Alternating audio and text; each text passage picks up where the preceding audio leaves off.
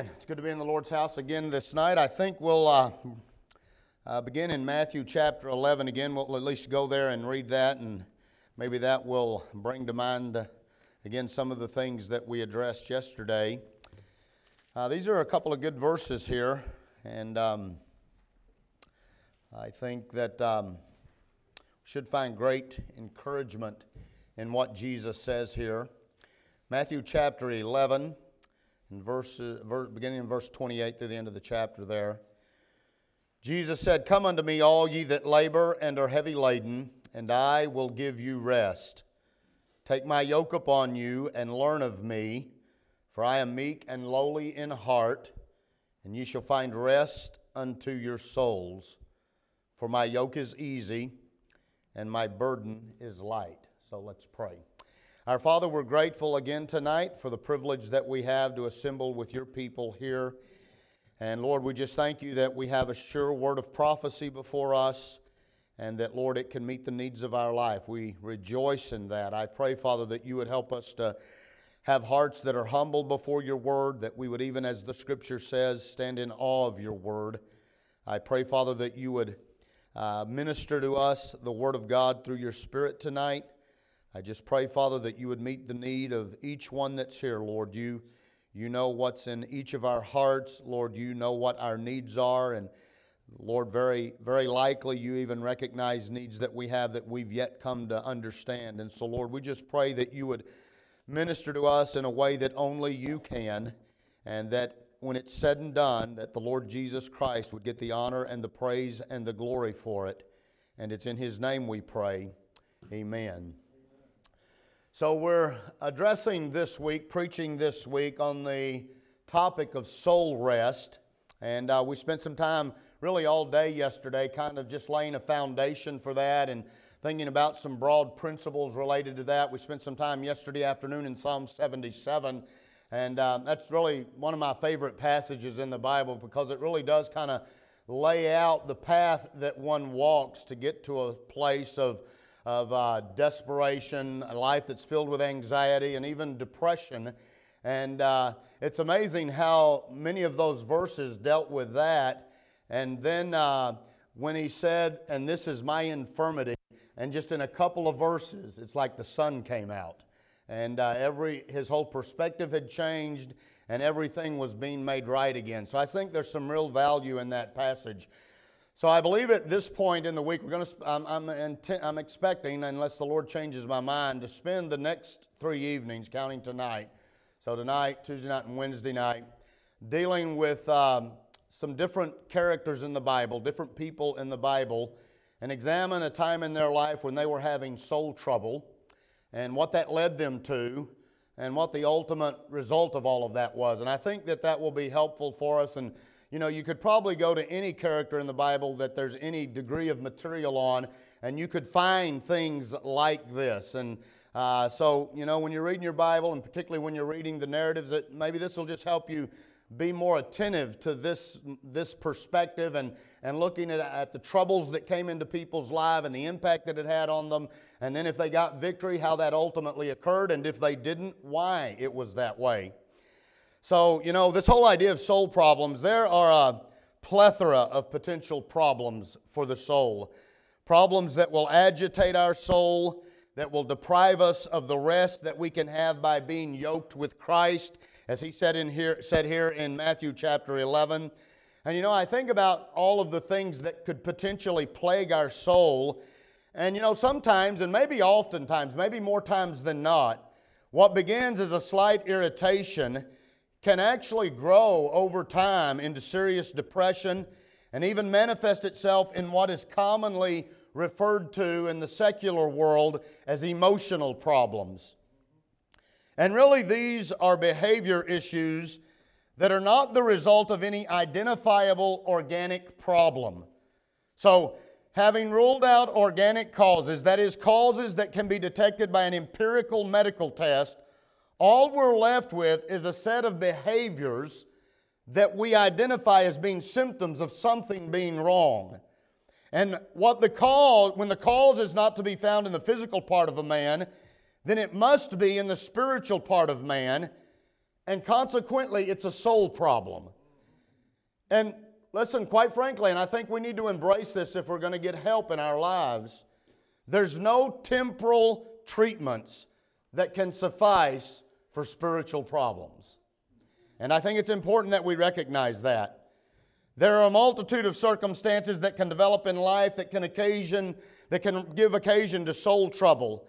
Remember, the scripture exhorts us in Proverbs chapter 4 keep thy heart, for out of it are the issues of life. You may remember us mentioning that briefly yesterday.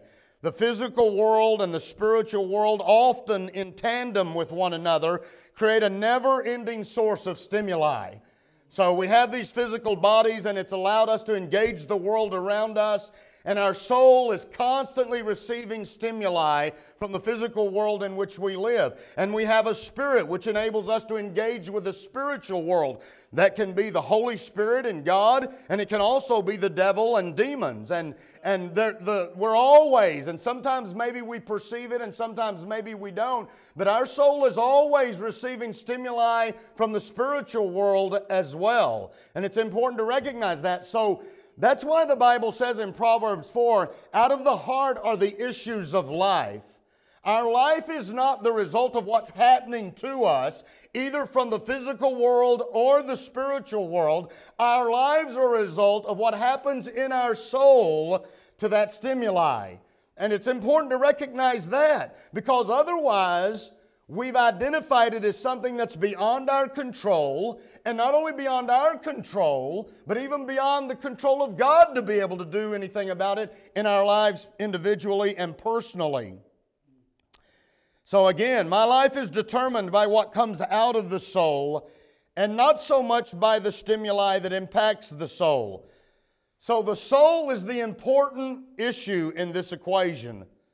The state of my soul will determine the effectiveness with which I am able to deal with the constant flow of things coming in through my, my physical body and, the, and my spirit and the spiritual world.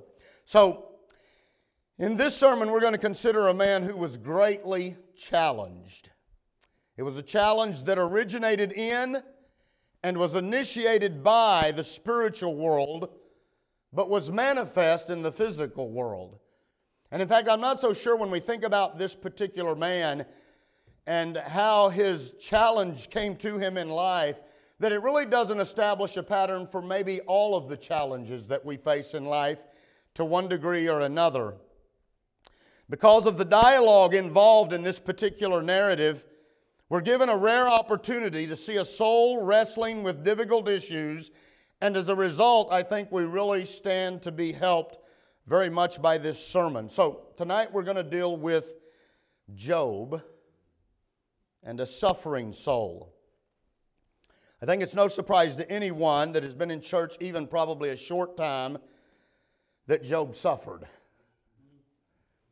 In fact, the one reference to Job in the New Testament starts with the words, Ye have heard of. He's mentioned once in the Old Testament, and it begins with ye have heard of. And I think that's because the story of Job is so compelling. It's not a narrative that's easy to forget. Unfortunately, the struggles of Job are rarely dealt with in depth. We love the end of chapter 1 and the end of chapter 2. We love, what is it, about chapter 39, 40, 41, 40. Boy, we, we love that. We love that. That's good stuff. But what about all those chapters in between? And you know, as I was thinking about this a couple of years ago, and I began to kind of look at Job a little more carefully and, and really pay attention to the things that were going on in those chapters, I realized we have really I say we, I'll, I'll just take responsibility for it here. Just in my own preaching and teaching, I have failed to communicate the real value of Job's narrative. Because there's a sense to read the chapters 1 and 2 and the end chapters there and think, man, Job always had it all together. And you know, when I look at that, I'm like, well, wow, is he really a man of like passions? Because sometimes we don't have it all together. Sometimes I have questions. Sometimes I want to curse the day I was born. Sometimes I want to complain against my miserable comforters. But somehow, I've managed most of my ministry just to kind of not think much about that. And what that does is it kind of puts Job's experience out of reach. And it makes him really out of touch when in fact nothing could be farther from the truth. Unfortunately, the struggle of Job are really dealt with in depth Thus, we often do not have a completely accurate picture of Job's struggles. So, we're going to move beyond those few chapters because the value of the patience of Job is in honestly assessing the depth and nature of his suffering. And, brother, I'm here to tell you it was serious business. Job found himself in a very low place at a point in his life.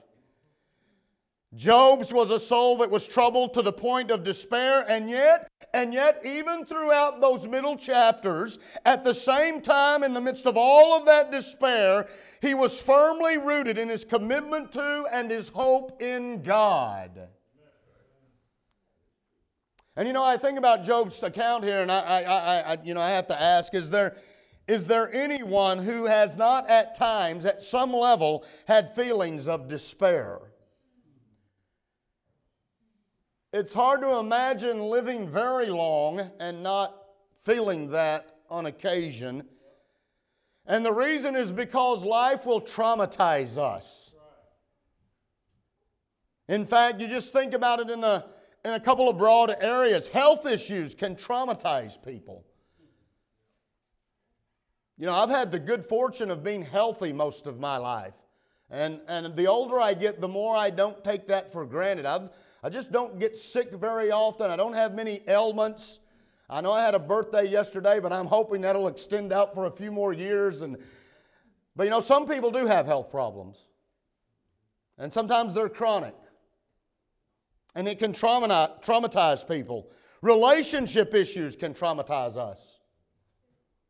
It can be relationships in our families, our extended families, it can be church relationships and things that unfold in the context of all those relationships, and we can be traumatized by those things. Financial hardship can traumatize us. You know, those people that grew up in the Depression, they're, they're dying off rapidly now. But you know, those people, that generation was known largely for really scrimping and getting everything out of a penny and not being wasteful and being very frugal. You want to know why? You stand in a few soup lines and that'll traumatize you. You'll look at a dollar bill a lot different than you did before. That's worn off in the American culture, by the way, but there was a generation that experienced that. And sometimes people even do today. There are simply a wide variety of difficulties that have the potential to traumatize us.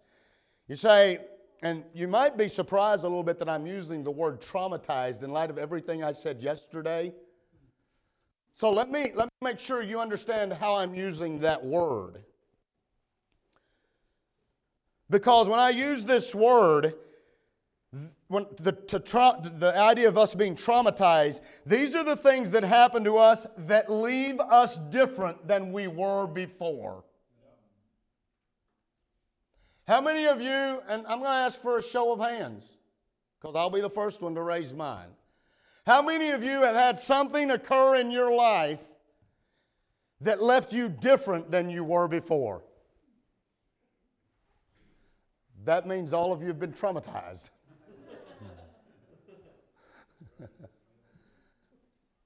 and we have. Because let's face it, we talked about it yesterday. Man born of woman is a few days and full of trouble.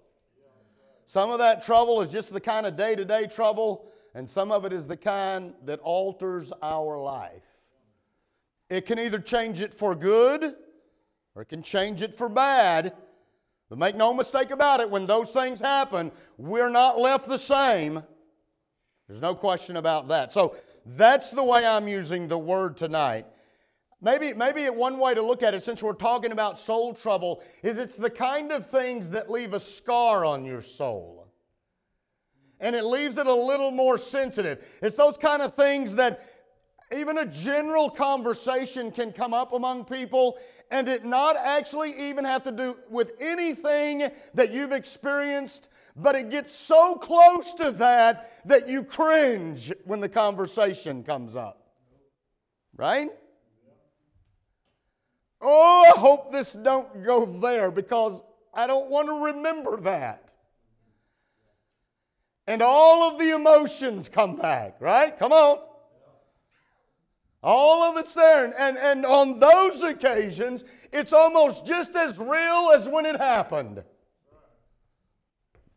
Well, that's because we've been traumatized by some things in life. Well, Job has something to teach us because he was traumatized by the events that unfolded in his life. And you know, given how I'm going to deal with this tonight, I honestly do not tread through the darkness of Job's words in this sermon for the purpose of degrading him or finding fault. Given the scope of his suffering, I am compelled to stand in admiration of a man who endured. It's not the passing doubt or despair or depression that Job experiences that I find pleasure in, but rather the ultimate triumph of Job that I take pleasure in. Because all of us will have dark days.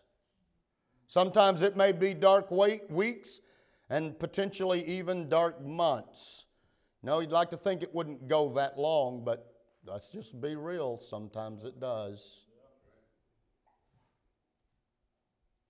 There's a huge difference, though, between some dark days and even a dark, few dark months. There's a big difference between that and a dark life.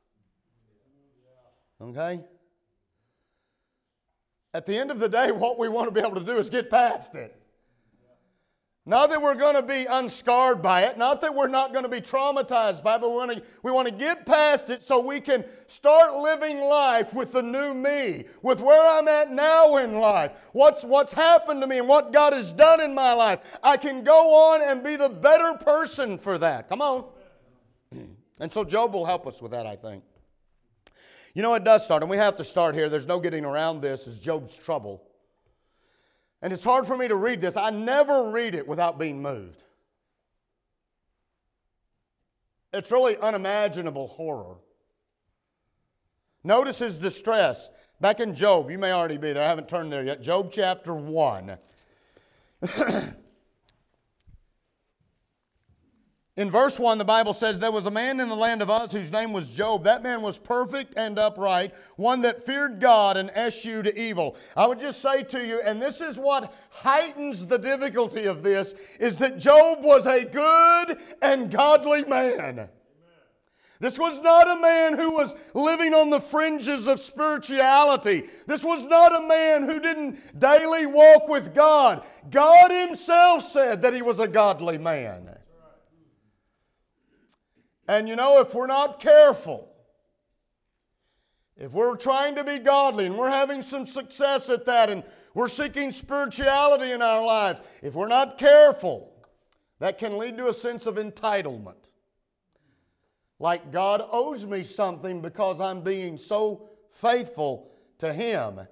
And then if anything comes unraveled, come on. We're like, What's going on? What's the deal with this? So we need to be careful about that. You know, just because we're godly people don't mean that we're not going to be traumatized by life. In fact, probably quite to the contrary. And the trauma will even be more significant oftentimes because of that. Look in verses 8 through 12.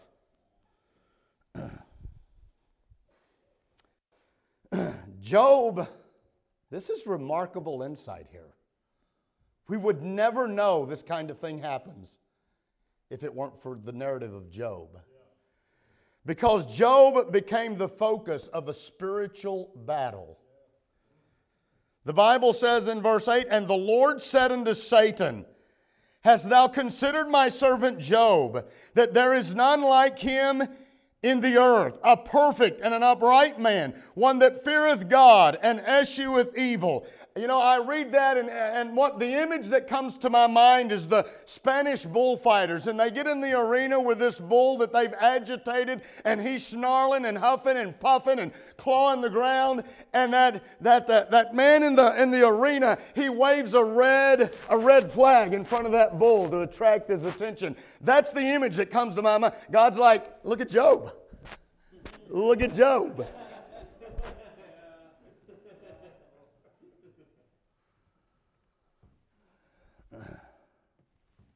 Look what he says. Verse 9. Then Satan answered the Lord and said, Doth Job fear God for naught?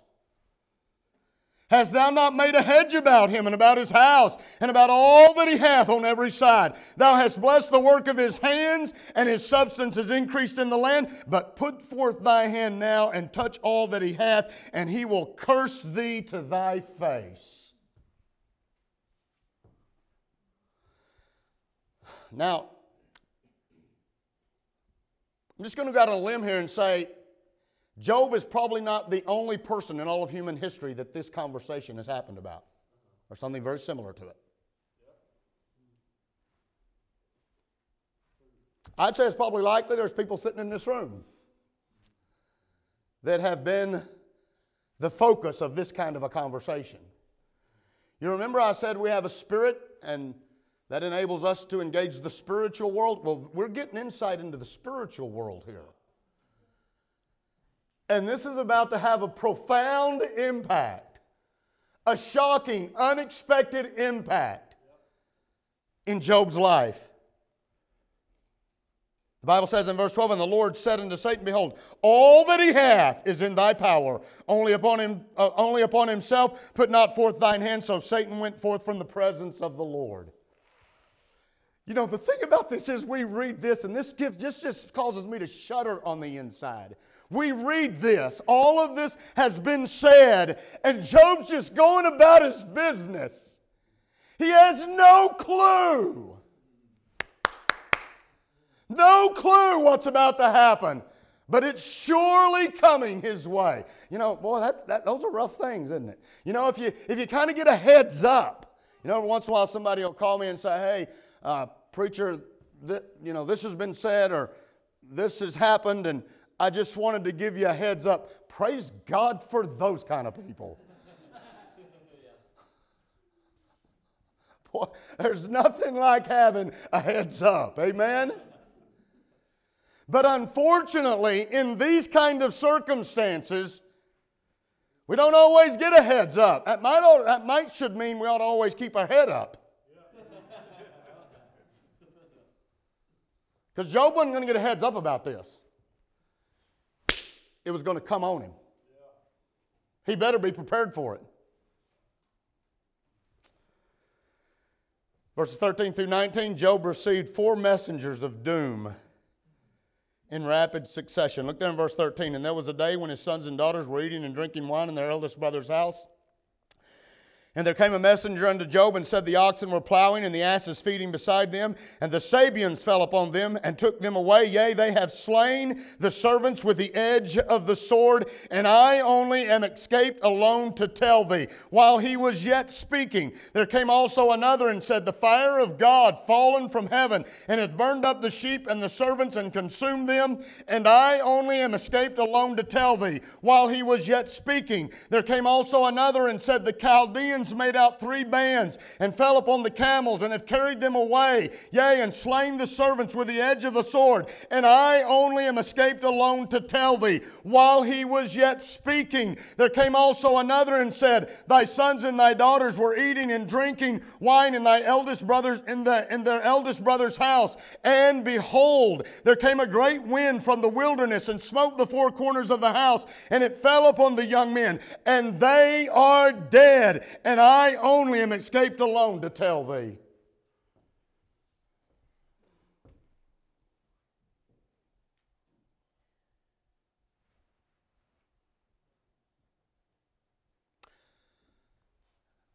These are bad things that have happened. In the course of less than 24 hours, and it seems like much less than that, maybe six, maybe even less, Job was reduced to practically nothing. And you know, it's not just that God allowed the devil to rain this storm down upon the head of his servant in order to intensify the nature and the bitterness of it. In every one of these calamities, he let one man live to go tell Job about it. And we know that it was happening because the Bible says, while he was yet speaking, another man ran into the room and said, Job, and lays out the calamity. And before he even gets through, another man comes into the room, Job, and he lays out the calamity. This is, you know, um, quite frankly, I've never been through anything like this. This is hard. Job remains the focus of the spiritual battle. Look in chapter 2 and verse 6, 3, verse 3. And the Lord said unto Satan, As thou considered my servant Job, there is none like him in the earth, a perfect and an upright man, one that feareth God and escheweth evil, and still he holdeth fast his integrity, though thou movest me against him to destroy him without cause. God said that. Yeah, right. God said that.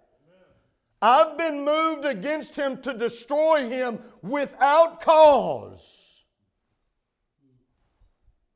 Satan answered the Lord and said, Skin for skin. Yea, all that a man hath he will give for his life. But put forth thine hand now and touch his bone and his flesh, and he will curse thee to thy face. Talk about health problems. And the Lord said unto Satan, Behold, he is in thine hand, but save his life. So Satan went forth from the presence of the Lord and smote Job with sore balls, boils from the sole of his foot unto his crown. And he took a potsherd to scrape himself withal, and he sat down among the ashes. So now he's been deprived of his health. So, Job, even after the first round, still remains the focus of a spiritual battle. And now Job is suffering physically.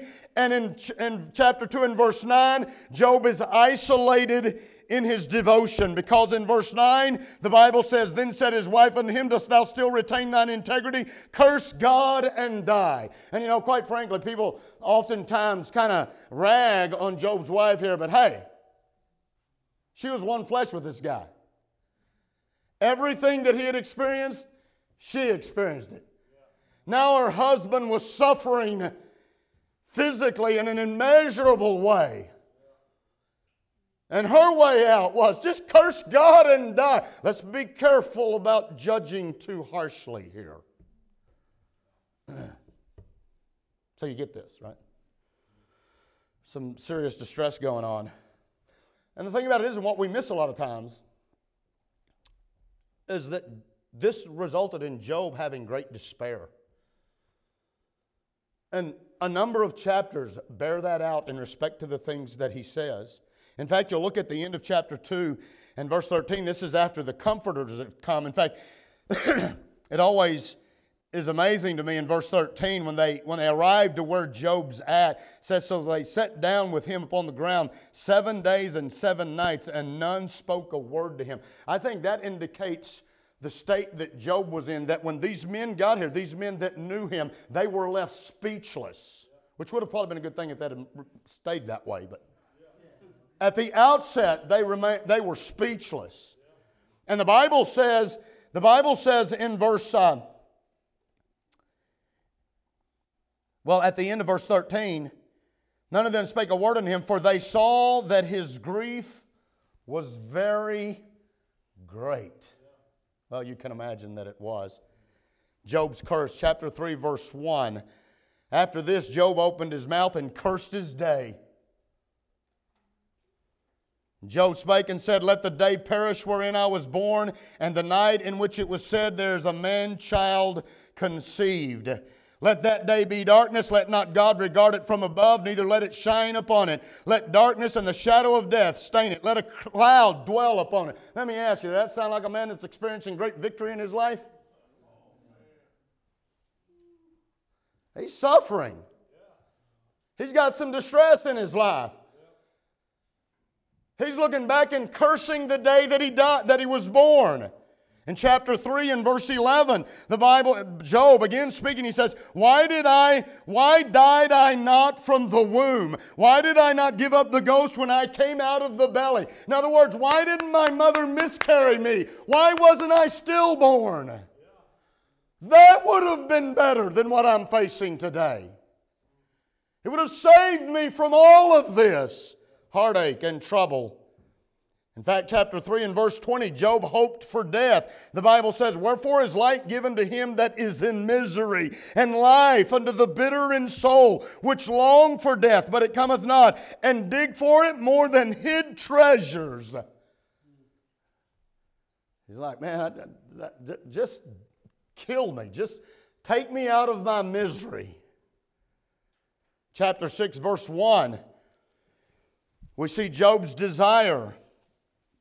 But Job answered and said, Oh, that my grief were thoroughly weighed, and my calamity laid in the balances together. For now it would be heavier than the sand of the sea. Therefore my words are swallowed up. So Job was weighed down with grief. He says if his calamities were to be laid in a balance together, it'd be heavier than the sand of the sea. Notice in chapter 6, verses 8 and 9. Oh, that I might have my request, and that God would grant me the thing that I long for, even that it would please God to destroy me, that He would let loose His hand and cut me off. Hmm. Job hoped for death.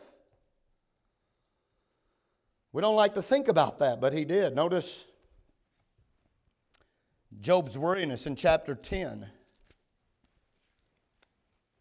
verse 1. Job says, My soul is weary of life. I will leave my complaint upon myself. I will speak in the bitterness of my soul. I will say unto God, Do not condemn me. Show me wherefore thou contendest with me. If it is good unto thee that thou shouldest oppress and that thou shouldest despise the work of thine hands and shine upon the counsel of the wicked. You know what Job is saying? He's saying, Tell me what I've done wrong. But we already know the answer to that because God had already said in chapter 1, You moved me against him without cause. But you see, he doesn't know that. And the kind of counsel he's getting from his friends, he's like, well, maybe, no, no, I'm a righteous man. Well, well, God, contend with me. Where's the problem here? I mean, it's, it can be easy to get there. Job chapter 10, look uh, at verse 4.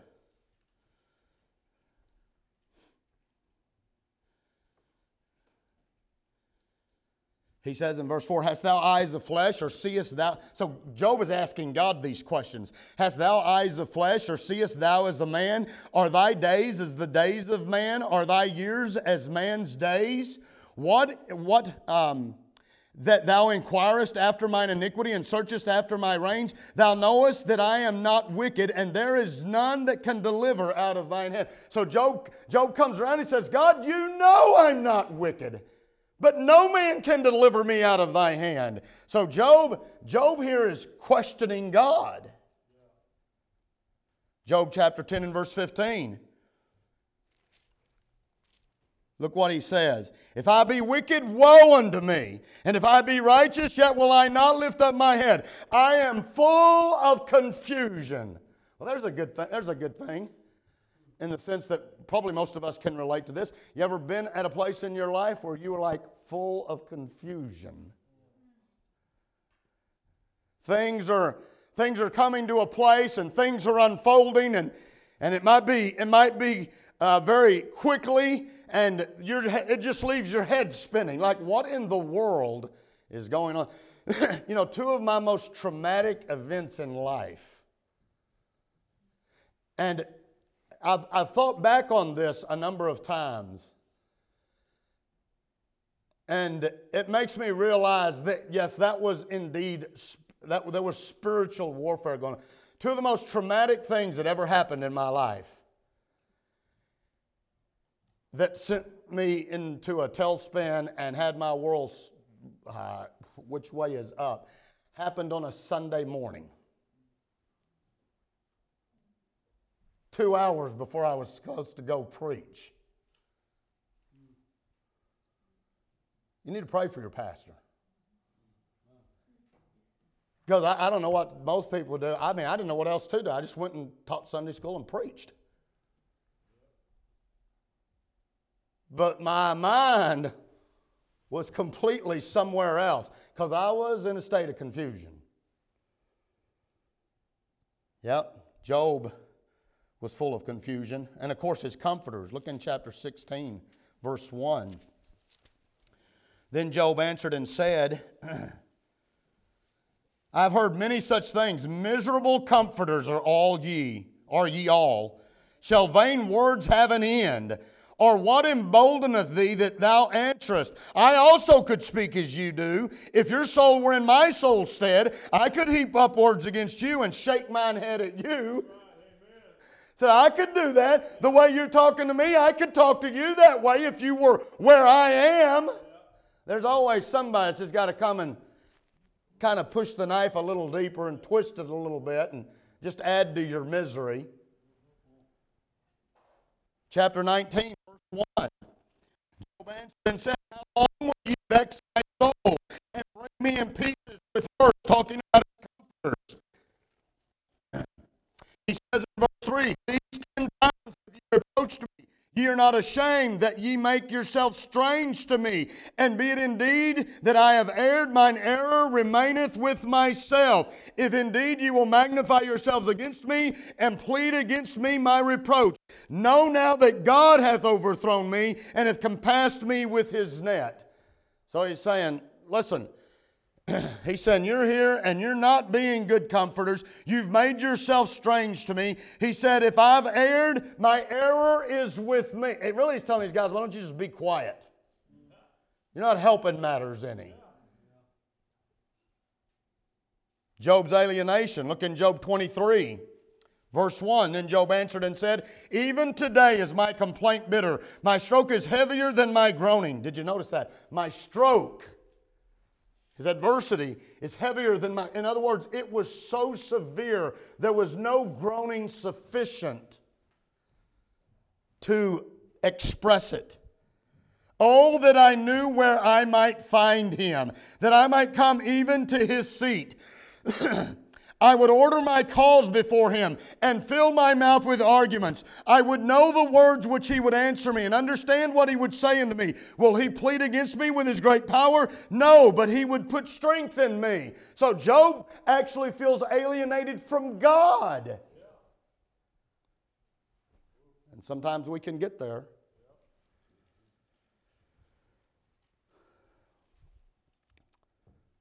You get in this place and your memory starts to remember different things. I'm going to just kind of go through these. 29 2, Job, Job remembered better days.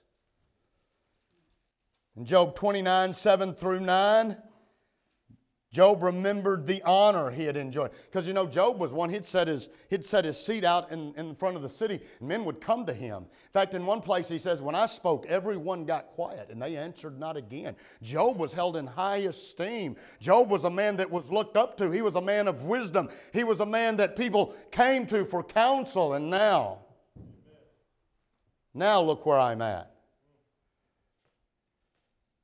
And chapter 29, verses 11 through 17, Job remembered his righteousness. In fact, it might be worth reading that for sure. Look in Job 29 and verse 11. When the ear heard me, then it blessed me. When the eye saw me, it gave witness to me. Because I delivered the poor that cried, and the fatherless, and him that had none to help him. The blessing of him that was ready to perish came upon me, and I caused the widow's heart to sing for joy. I put on righteousness, and it clothed me. My judgment was as a robe and a diadem. I was eyes to the blind, and feet was I to the lame. I was a father to the poor, and the cause which I knew not I searched out. And I break the jaws of the wicked and pluck the spoil out of his teeth. You see what Job's saying? I've been a good man.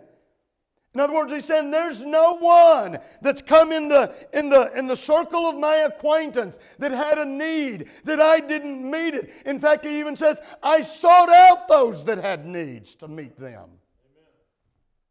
And of course, the point is, is this is who I am. Why me? Because he was using his wealth to good ends. And now he's been deprived of it. You're getting the point, right? So I won't belabor it. But there's more to the story than that, right? Really, my point tonight is just because there's more to the story, let us not diminish this part of it. Because if we diminish this part of it, the other part doesn't have the impact that it ought to. So let's go back to Job 1.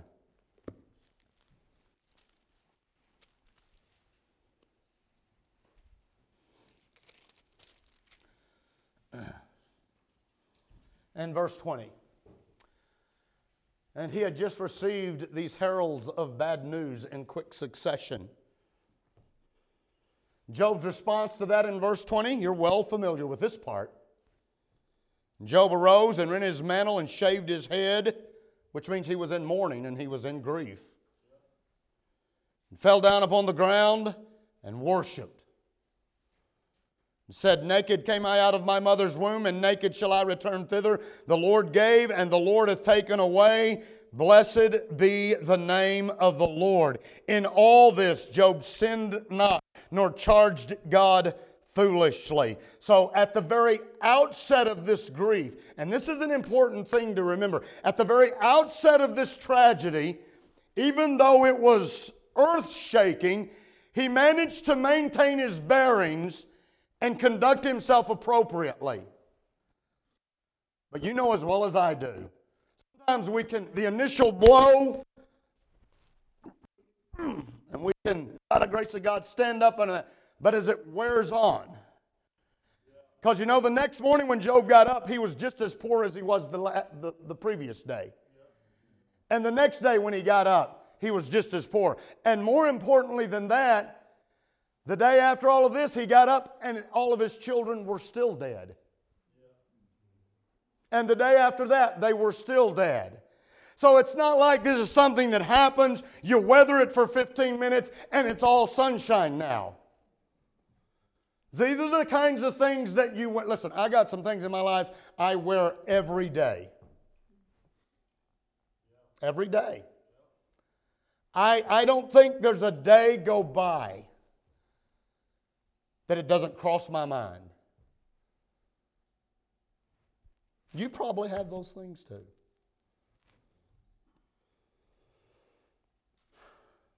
Yeah, he worshiped God. Well, I'll tell you what, when these kinds of traumatic things come to us, that's always a good place to start. Whatever happens after this and whatever Job says after this, it's always a good thing to start in the right place right? It's always good just to set down the anchor, and the storm might blow on the surface and it, it might whip your vessel around, but at least you got anchored there at the very outset. That's a positive thing.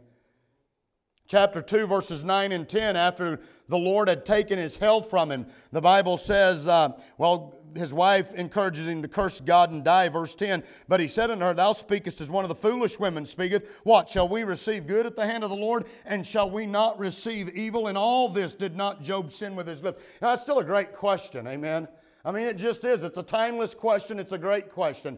You know, I've, I've often, in recent years, I've, I've been rethinking how we use the word blessing. Because there's a sense in which everything is a blessing. We tend to attack, and this is this Paulie says something about our nature. We tend to only call things blessings that make us happy and cause us to prosper.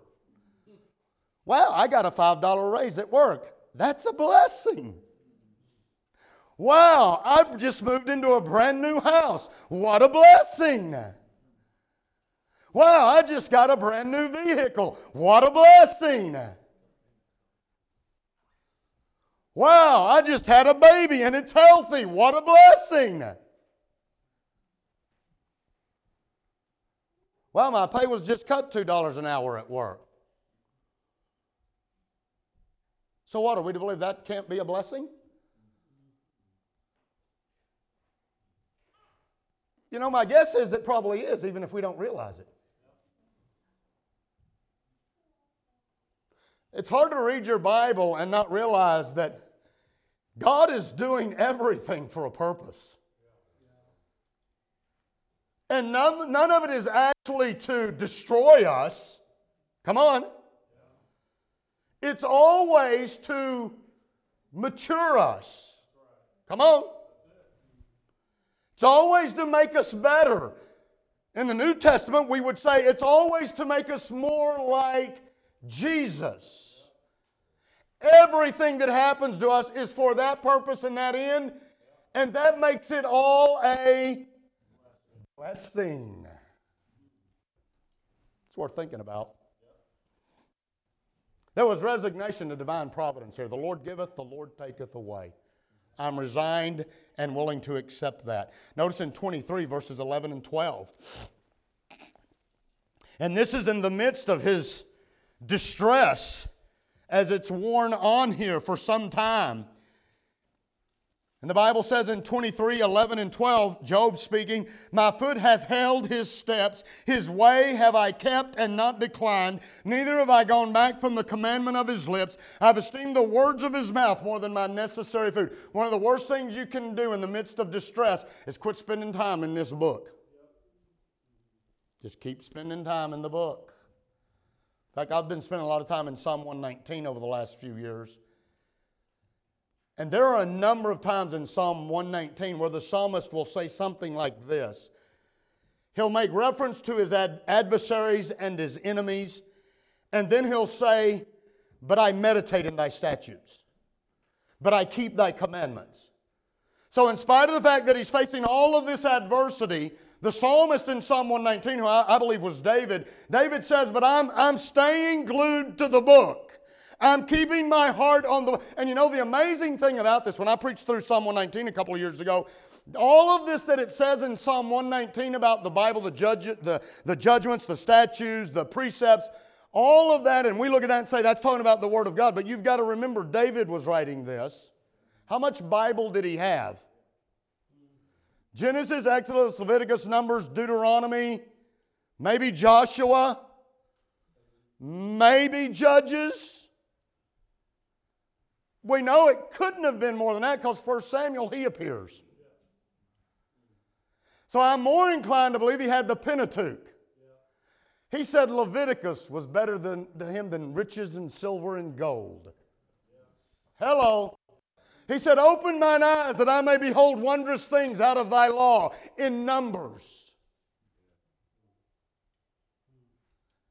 He had the Pentateuch. Most of us get through Genesis 40, Exodus 12, and then we start to I'm ministering to a police officer, and the Lord's, de- the Lord's dealing with his heart big time.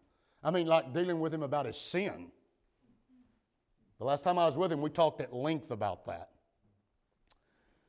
And he told me a couple of months ago when I was riding with that shift, he said, Hey, I bought a study Bible and I'm reading the Bible. I was like, That caught my attention. Well, when I got back with him just recently, he said, Hey, I got a question. He said, Leviticus is, you know, is there, is, he said, I'm finding that difficult. I said, Well, yeah, you do find it difficult. So I just point that out. How many of you find Leviticus trying?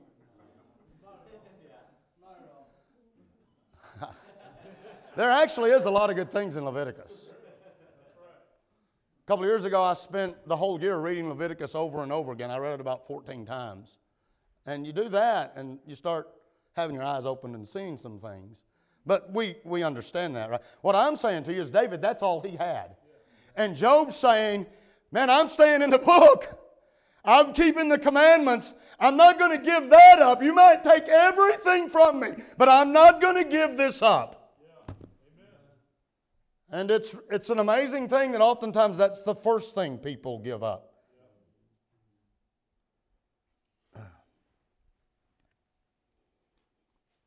Look in 27, verse 1.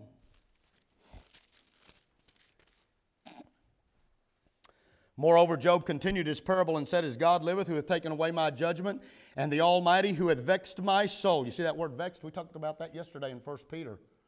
Lot vexed his soul. Remember that? Now the Almighty, who hath vexed my soul.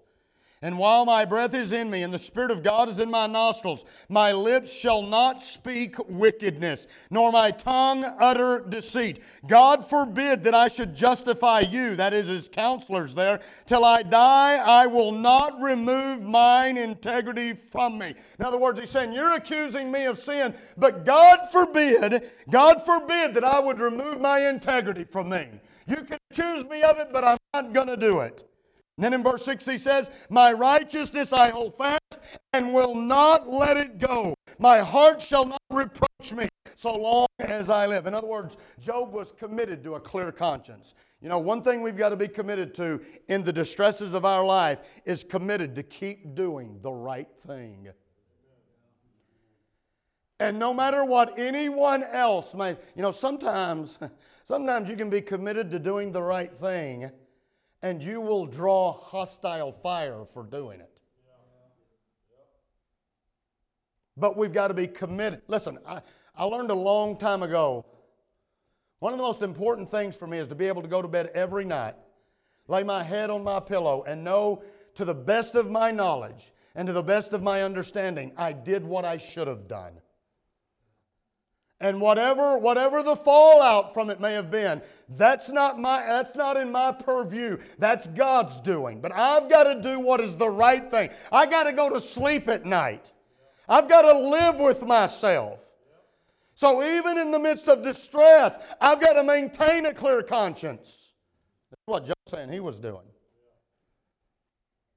And of course, what was Job's hope? Here's another well known passage out of Job. We kind of go from chapter 1 to 2 to chapter 19 to chapter 38, but uh, here it is 19 and verse 23. These are some great verses. Oh, that my words were now written. Oh, that they were printed in a book. And lo and behold, they have been. Amen?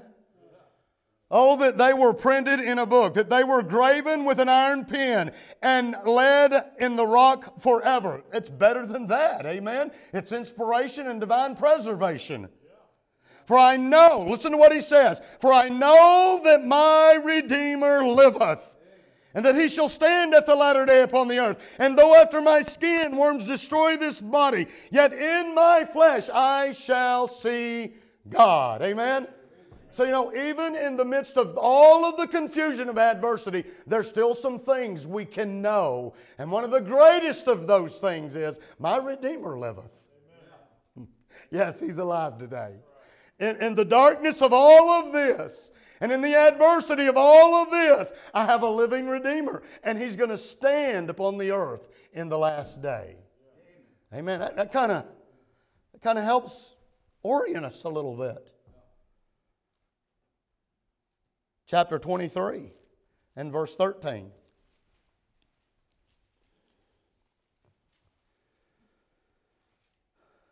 Find Job deferring to God's judgment. Chapter 23, verse 13. But he is in one mind, and who can turn him? And what his soul desireth, even that he doeth. He's talking about God here. for he performeth the thing that is appointed for me, and many such things are with him. Therefore I am troubled at his presence.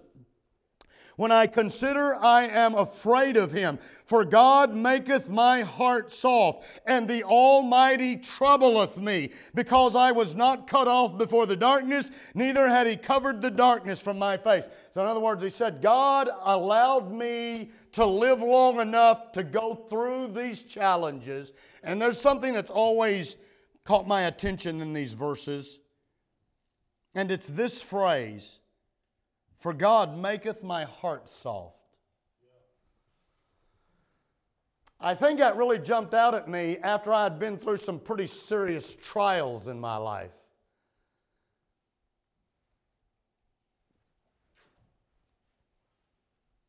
Trials oftentimes are used to soften us. I mean, it may not seem like it to you, but trust me, I'm a much softer man than I used to be. I don't mean that in the sense of strength. That has not went anywhere.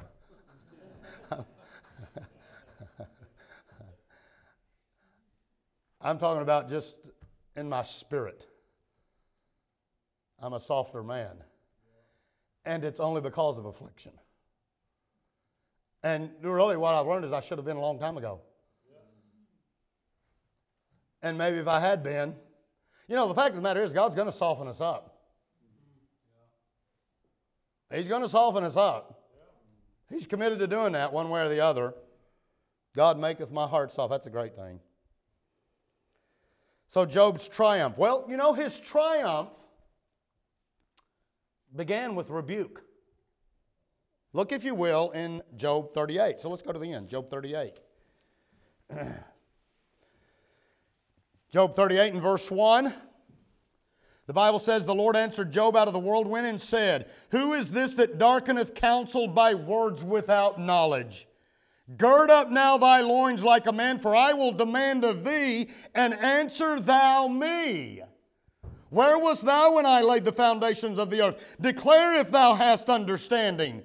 So God told Job, you, you gird up your loins like a man. I'm going to demand of thee an answer. Because two times previous to this, in 3135, Job said, Behold, my desire is that the Almighty would answer me.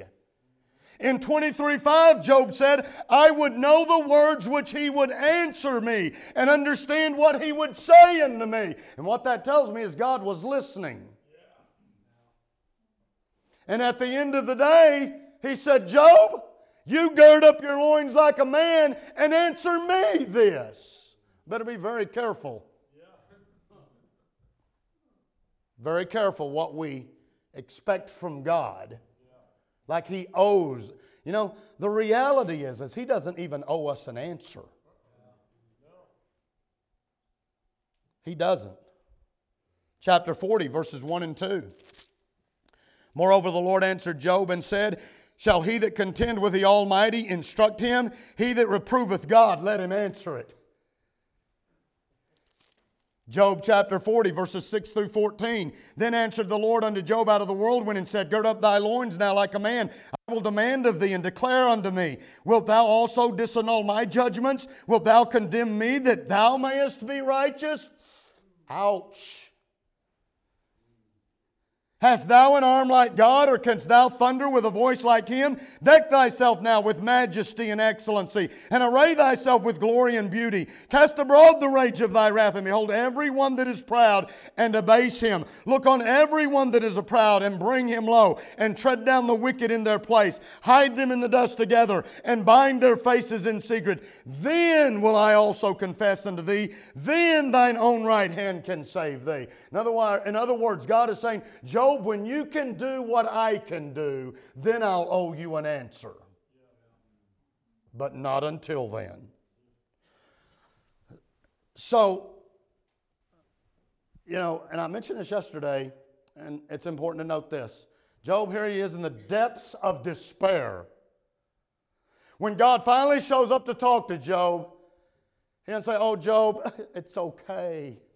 It's okay. I know you've had a rough time, and I'm sorry all this has happened. And yeah, those friends of yours, they're not very good friends. He said, Gird up your loins like a man. You know, we might say in the common vernacular, man up. I want to be careful here because this is the point I'm making. It's not that we shouldn't extend compassion to people and deal with them tenderly, but we must always be honest with them. And we must always call them to account. And we can do that with tenderness and love and compassion, but we must not sacrifice one for the other. God didn't. And notice his response, chapter 40 and verse 3. The Bible says, Then Job answered the Lord and said, Behold, I am vile. What shall I answer thee? I will lay mine hand upon my mouth. Once have I spoken, but I will not answer. Yea, twice, but I will proceed no further. Then look in chapter 42 and uh, verse 1. And Job answered the Lord and said, I know that thou canst do everything, that no thought can be withholden from thee. Who is he that hideth counsel without knowledge? Therefore have I uttered that I understood not. Things too wonderful for me, which I knew not. Hear I beseech thee, and I will speak. I will demand of thee, and declare thou unto me. I have heard of thee by the hearing of the ear, but now mine eye seeth thee. Wherefore I abhor myself and repent in dust and ashes. Listen, I'm about to blow the self love philosophy to smithereens right here with one verse. Job, when he saw who God was, he said, I abhor myself. And you know, the thing about it is, I can know that I am completely accepted in the person of the Lord Jesus Christ and also abhor myself. What people want to do is they want to create a dichotomy and say it can't be both. But it is and it should be both.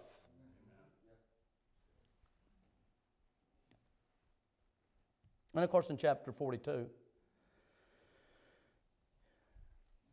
God, in verses 7 through 9, deals with his miserable comforters. And it's sweet irony that he tells those guys, You hadn't spoken my words like Job did. And who did he send them to to do sacrifice? So you go to Job. We need to be careful about defending ourselves. God is always able to deal with our adversaries, and he always does. He does in his time. Job probably would have liked it to happen in about chapter 10. Well, that's what we want. But that's not necessarily what God wants. God actually used those men to bring out some things in Job that Job needed to be corrected about. And of course, you know the story God restored multifold all that he had. Okay, so this, this is it. You say, of course, Job was okay with it all. Well, my question is, what if God chooses not to do that? Because he doesn't have to. He doesn't have to. We need to ponder that question. You know, a suffering soul can easily lose soul rest. Job did for a time. I don't think there's any way getting around that. I mean, he was struggling. He was kind of pitched back and forth there, but he was, he was having some problems with his soul rest. And nothing tests spiritual strength of soul like suffering. The suffering is the stimuli, it's the spiritual state of our soul that will determine, determine the response of the soul to the suffering. And when life traumatizes us, friend, we need to be conscious that we're standing in slippery places. And we better prepare ourselves to manage that appropriately in brighter days. You've been very patient tonight. I hope as a reward for that, it's been helpful, Brother Dimlow.